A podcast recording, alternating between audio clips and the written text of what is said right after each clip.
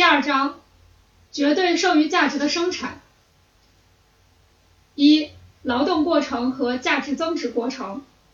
劳动过程，劳动过程首先表现在人与自然之间，它以人自身的活动引起、调整和控制人与自然之间的物质变换。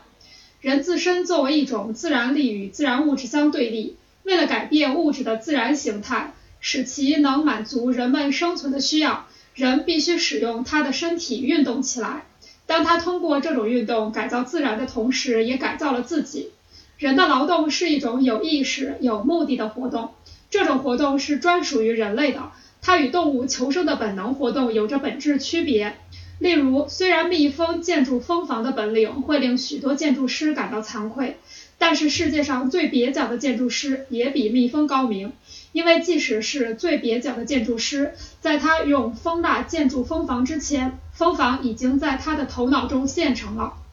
劳动过程结束时要得到的结果，在开始时就已经存在于脑中。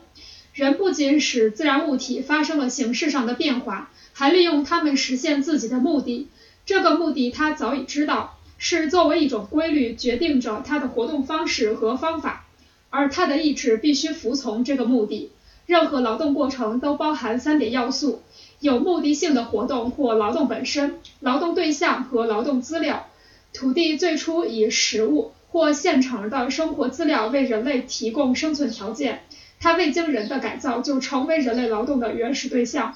凡是那些通过劳动同土地脱离直接联系的物体，都是天然的劳动对象，比如捕获的鱼，在原始森林中砍伐的树，从地下开采出的矿石。而那些以前被加工过的劳动对象，我们称之为原料，如已经开采出来的、正在清洗的矿石，用来做家具的木材等。一切原料都是劳动对象，但不是所有劳动对象都是原料。只有在劳动对象被人的劳动加工后，并发生了形式上的变化，才称之为原料。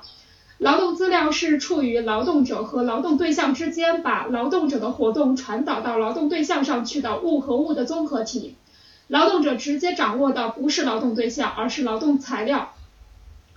劳动者直接掌握的不是劳动对象，而是劳动资料。土地本身就是劳动资料，但是它要在农业生产中起作用，就必须以其他劳动资料和劳动力的较高发展为前提。劳动资料非常广泛。例如，人在劳动中直接使用的自然物，像石块、木头、骨头、贝壳等，就是最原始的劳动资料。这些自然物的利用延长了人的自然肢体。最初，人类只是使用土地上现成的劳动资料，但随着社会生产力的发展，他们开始使用经过加工制造的劳动资料，如生产各种劳动生产工具，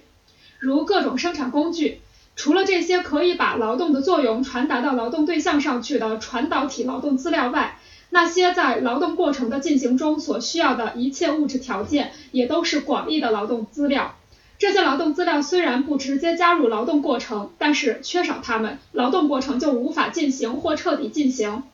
这类劳动资料包括土地、厂房、运河、道路等。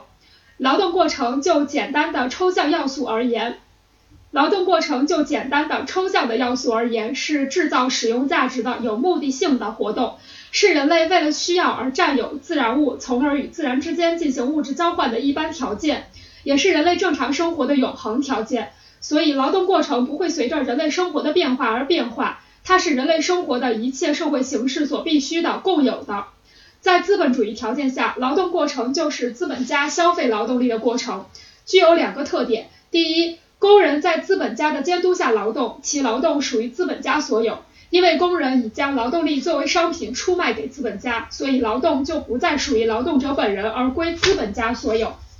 在劳动中，工人只能按资本家的要求去做。第二，劳动产品归资本家所有，而不归直接生产者所有。资本家购买了劳动者的劳动力，也就获得了劳动力的使用权。资本家把劳动者的劳动看作是和生产资料一样的生产要素，资本主义的劳动过程就是生产要素的结合过程，因此这个过程的产品就必然归资本家所有。